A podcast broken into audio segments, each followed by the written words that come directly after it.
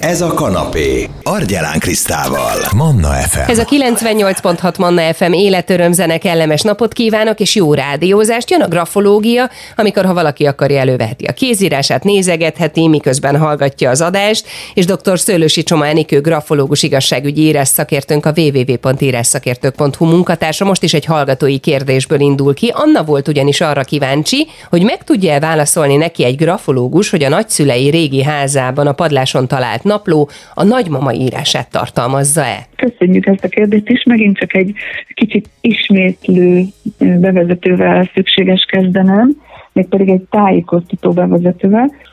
Ugyan a rövid válaszom megint csak, tehát ha megint arra hivatkozom, hogy van rövid és hosszabb válaszom, a rövid válaszom az az lesz, hogy a grafológus nem tudja ezt megválaszolni, akkor, hogyha csak grafológusi képzettsége van, mert ez egy kézeredet azonosítói kérdés. Azaz, ugye amiről már beszéltünk, hogy a kézírásvizsgálati területnek két nagy ága van, a grafológia és az írásszakértés, vagy más szóval írás, illetve személy azonosítás.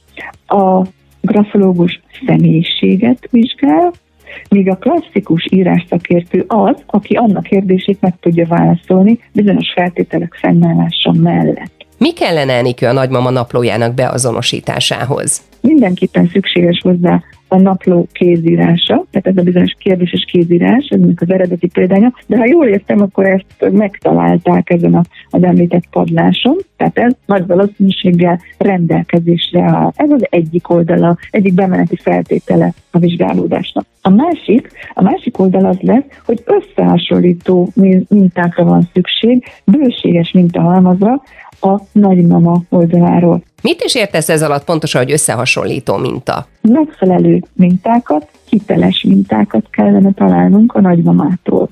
Ez azt jelenti, hogy időben is megfelelő legyen a vizsgálatra átadandó írásminták köre. Tehát ha például ez a napló tartalmaz szerencsés esetben dátumot, például az van rajta, hogy 1940, akkor nagyon jó lenne, hogyha a nagymamától lenne, ezzel vagy dédmama, nem tudom, nagymama, azt érte, bocsánat. Tehát, hogyha lenne tőle ilyen régi időkből származó, mondjuk dátummal jelölt levél is. A megfelelő minták alatt még azt is értjük, hogy írásmód és írástípus tükrében is megfelelő legyen az a minta. Tehát, hogyha a napló nyomtatott nagybetűkkel kell lenne, akkor az összehasonlító mintának is nyomtatott nagybetűket kellene tartalmazni. Most valószínűleg egy naplót folyóírással ír meg mindenki, tehát elképzelhető, hogy ez itt egy könnyítő helyzet, hiszen így a nagymamától például lehetnének felelhetőek olyan levelek, amit ő ugyanúgy folyóírással írt, és amiről a család biztosan tudja, hogy azt a nagymama írta. Mi fontos még az összehasonlító mintánál? Fontos ugye az a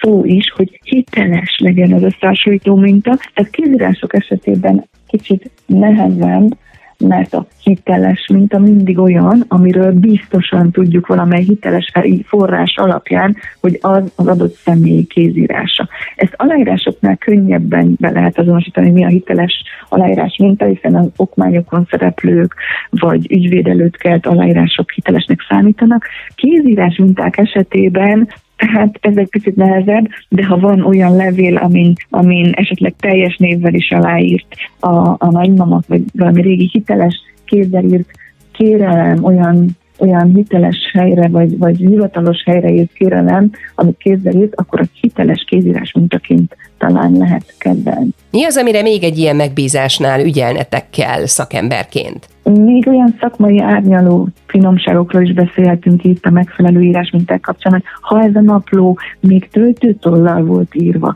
akkor nagyon jó lenne, hogyha az összehasonlító mintaként szolgáló levelek is töltőtollal írottak lennének. Ha golyóstollal készült a napló, akkor golyóstollal írt mintákra lenne szükség, de tulajdonképpen ilyen régi időkből előkerült írások kapcsán általában örülünk, hogyha összehasonlító minta van, és ezek az apró árnyaló tényezők már külön ajándékot jelentenének csak a, a vizsgálódó szakértő számára. Összefoglalva, Enikő, mit tudnál Annának javasolni, hogy megtudja valóban a nagyi naplóját találta-e meg a padlásom? Amiket most érintettük, azokat kell összegyűjtenie, magát a kérdéses anyagot, tehát ezt a naplót eredeti példányban kell átadni a szakembernek, a további leveleket, kézzel anyagokat összegyűjtenie a nagymamától, mint megfelelő összehasonlító, mint a halmaz, és ezzel egy írás szakértő segítségét kérnie a feladat megoldásához. Tehát nem a grafológus a kompetens személy ebben a kérdéskörben, hanem a klasszikus kézeredet azonosítói vizsgálatokat lefolytató kézírás szakértő. Köszönöm szépen, dr. Szőlősi Csománikő grafológus igazságügyi írás szakértő volt a vendégem, és megválaszolta annak kérdését, hogy meg tudja mondani egy grafológus azt, hogy a nagyszülei régi háza padlásán talált napló vajon a nagymama írását tartalmazza és erre Enikő azt mondta, hogy a grafológus nem, az írás szakértő viszont igen.